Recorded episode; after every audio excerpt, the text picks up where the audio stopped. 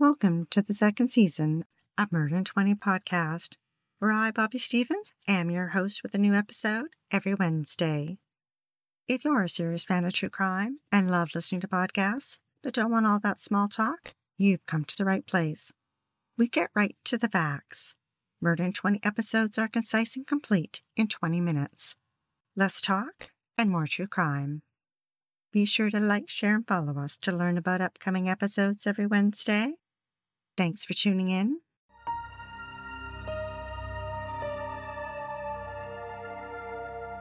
Small town Placerville in Central California was a great place for Annie Le growing up. With less than 10,000 residents, its roots were steeped in the gold rush. Today, its sleepy downtown streets are dotted with antique shops, art galleries, and restaurants. Born to Vietnamese immigrants in San Jose, Annie was raised by her aunt and uncle. Her brother Dan enjoyed spending time with his sister. She was a silly one, with boundless energy, and was always smiling and happy. Annie was exceptionally bright and excelled in high school, and in 2003 was valedictorian.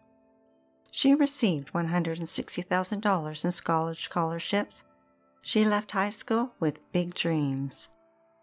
The New York Daily News reported that she wrote in her high school yearbook that she wanted to become a laboratory pathologist and said, I've got to go to school for about 12 years first, get my MD, and be certified as a surgeon.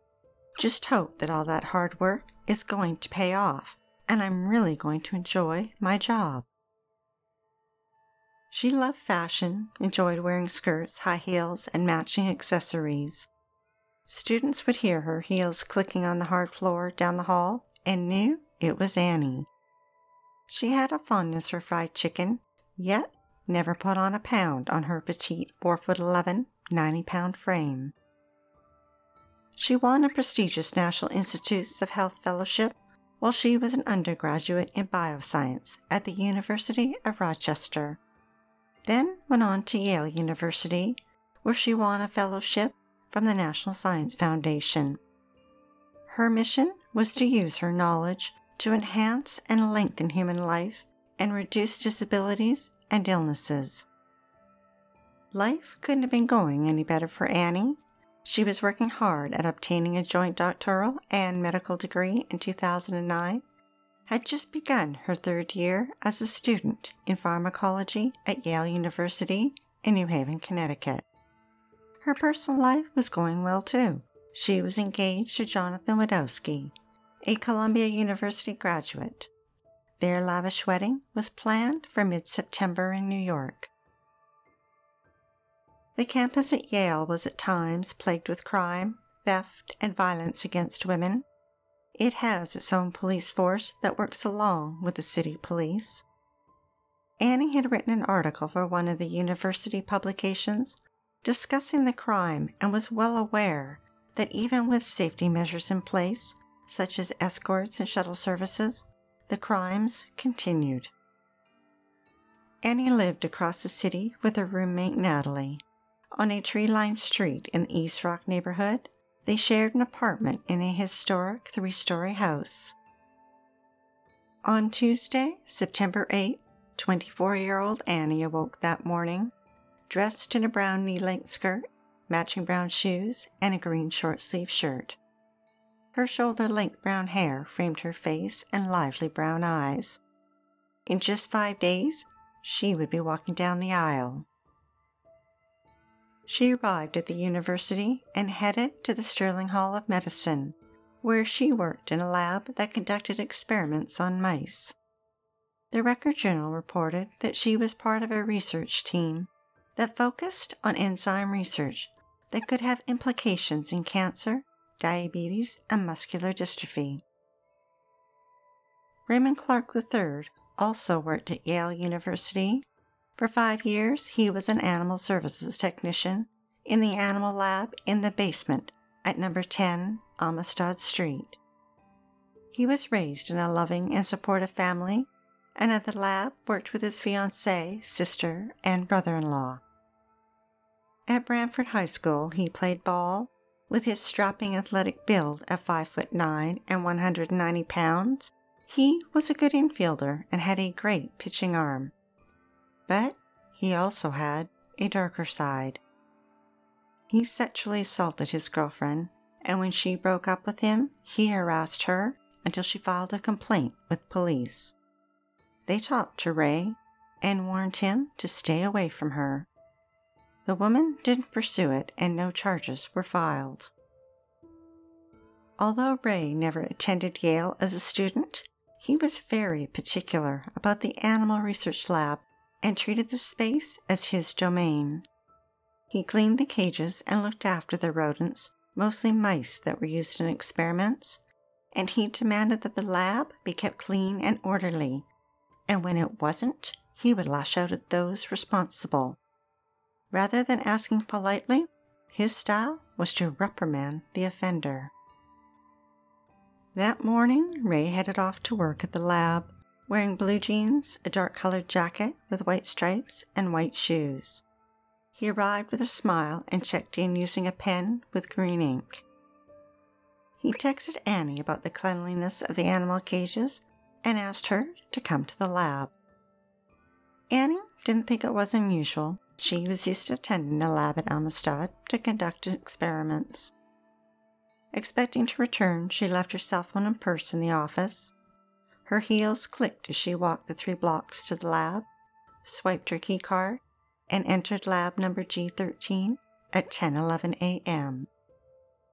The Hartford Courant reported that Ray entered the lab almost an hour later and remained in the lab for 46 minutes. What exactly happened during those minutes isn't known.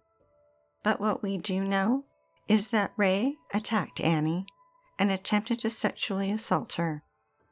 She fought back, hitting and scratching him on his arms and back. Their struggle was violent and intense. He broke her jaw and collarbone. Then he strangled her with such force that she suffocated. Ray panicked He'd gone too far. He had to get rid of Annie's body. But how? He walked down the hallway, past a mechanical room and three other labs to number G22. Over the next four hours, he used his key card 55 times between the two labs. Ray moved Annie's body numerous times while he cleaned up the blood. Down the hallway and around the corner, he popped open a ceiling tile and stashed a sock and rubber glove covered in blood. Then he lifted Annie's lifeless and beaten body and carried it to one of the mechanical rooms. There he found a crevice in the wall used for pipes and wires that ran between the floors. He placed her head down with her legs pointed up and pushed with all his force until her bloody body was stuffed into the cavity. As he did so, he dropped his green pen. He covered her with insulation and placed an air freshener nearby to mask the decaying smell that would eventually seep out. Ray changed his clothes and left the building. That evening, Natalie was concerned when her roommate didn't come home they usually communicated throughout the day, and she hadn't heard from Annie at all. She called police and reported her missing. The next day, the local police and the FBI searched the university. Police and security guards lined the sidewalks and blocked entrances. Employees were asked for identification and were shown a photo of Annie and asked if they had seen her. There were over 75 surveillance cameras. Investigators began reviewing the footage. A camera had captured Annie entering the Amistad building.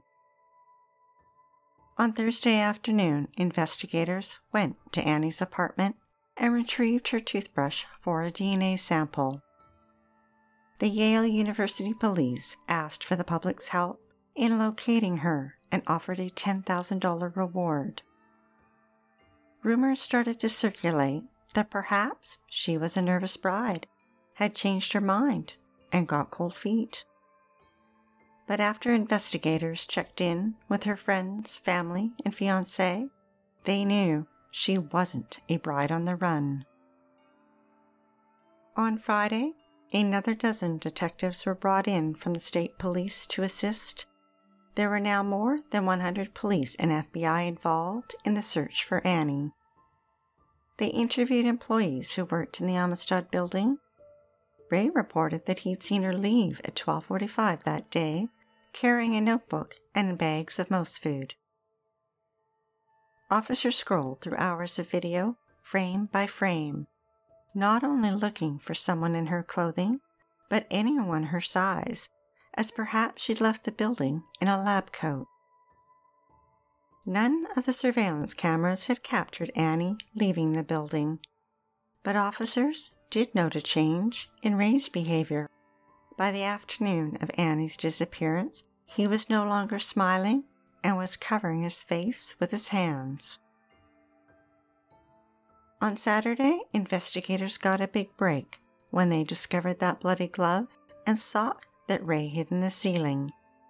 They also discovered work boots covered in blood with the name Ray on them. On Sunday, Ray was playing shortstop in a softball game his team were in the playoffs, and plainclothes officers were in the crowd. After the game, he went to a county fair, and they followed. As 5 p.m. neared, Annie should have been walking down the aisle in a beautiful white dress to marry the love of her life. Instead, investigators at the Amistad building had detected a foul odor from the basement. Police search dogs were brought in, and Annie's lifeless body was found stuffed into the wall. Investigators and detectives uncovered a large amount of evidence, including the green pen and a matching sock to the one found in the ceiling. Wearing protective clothing, they sifted through the evidence, including the trash and recycling from the building. On Monday night, the university held a vigil to remember Annie. Yale President Richard Levin told the crowd of over 100 that no amount of hardware can overcome the darkness of the human soul. Students were concerned for their safety because someone with a key card, someone among them, had killed Annie. Investigators eliminated her fiance and narrowed down their search to a small number of students and employees with keycard access to the lab. Although the security system recorded those who entered and exited, they also knew that sometimes when multiple people are coming and going, not everyone swipes their keycard. Sometimes it's only the first person. Officers in the lab interviewed students and employees when an officer noticed Ray cleaning up and thought it was odd because it was already pretty clean. And in particular, he was cleaning an area where Annie had been. He scrubbed a floor drain with cleaner and steel wool, then moved over to scrub the floor under a sink near another drain. A coworker of Annie's mentioned to an officer that she spotted a box of wipes with blood spots. The box of wipes had been on a steel cart in the lab that Annie had last been in. Later, that same officer saw Ray walk over to the cart and move the box of wipes so that the blood spots weren't visible. On Tuesday, a week after Annie's murder, Police and FBI agents descended on Ray's first floor apartment in nearby Middletown. He was placed in handcuffs and taken away. They served two search warrants one to retrieve his DNA, and a second one to seize evidence from his apartment. From Ray, they got his fingerprints and samples from his hair, fingernails, and saliva. Just inside the door of his apartment, they spotted blood on the kitchen floor. Ray invoked his right to remain silent and did not give police a statement. The next day, he was released into the custody of his lawyer, while another warrant was issued for his Ford Mustang, which contained a pair of sneakers with ominous reddish stains. The medical examiner reported that Annie's neck had been compressed and she had been strangled. The evidence against Ray was stacking up. Using the key cards, investigators had determined he was the last person to see Annie alive. A lab coat in extra large was found in a recycling box with red stains, a similar type of lab coat that Ray was seen wearing on camera and in the G13 lab, a single bead from Annie's necklace was discovered. Ray checked into the Super 8 motel in Cromwell. At 8:30 a.m. on Thursday, police swooped in and arrested him. He was charged with murder and appeared at a bail hearing wearing a striped polo shirt and tan pants with shackles around his legs. His bail was set at 3 million. When Ray's socks were removed, two notes were discovered. He'd written to coworkers to try and establish an alibi. When asked about the scratches and bruises on his body, he told officers they were from his cat and playing softball. But police believe they happened either when he attacked Annie or when he stuffed her body into the wall. Annie returned home to California to be buried. Instead of being on her honeymoon, she lay in a casket as her family wept at her funeral. Her brother Christopher read a poem written by her mother titled Farewell, My Child. Her fiance, Jonathan, wore his wedding ring as a symbol of love for his bride that would never be. DNA on the green pen and sock matched both Annie and Ray. Her DNA had also been found on the box of wipes and the extra large lab coat. Semen was also found in the evidence. In the G13 and G22 labs, chemical analysis discovered bloodstains on the walls that had been washed. And remember that air freshener? It contained Ray's fingerprints. The New Haven Register reported that a second felony murder count was later added for the murder committed during the commission of another felony. Ray was facing 25 to 60 years in prison for each charge.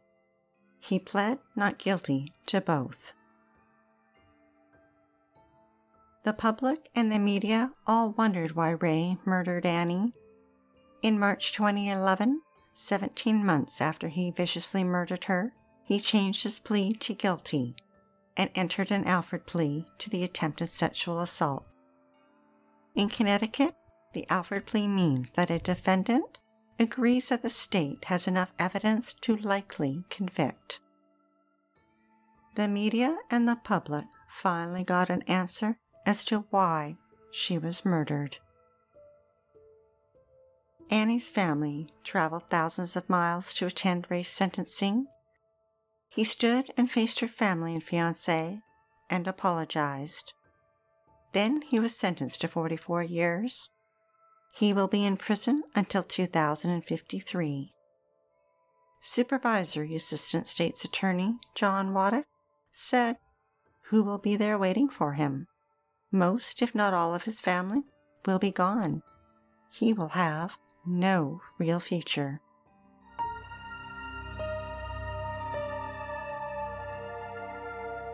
Thanks for listening to Murder in 20 with less talk and more true crime. Be sure to tune in next Wednesday for the episode of Scott Dyleski. Pamela was the powerhouse behind her famous husband, a California lawyer who represented celebrity clients accused of murder. She had no idea that one day a murderer would appear on her doorstep. If you're dying to hear more, past episodes of Murder in 20 are available for free at murderin20.com and on all major podcast platforms. We love what we do and are dying to continue.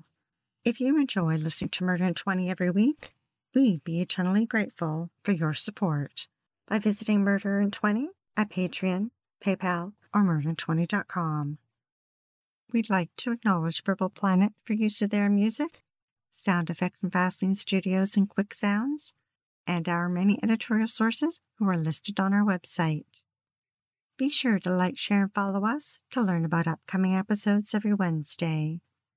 Stay safe, sleep with the lights on, and don't play with strangers.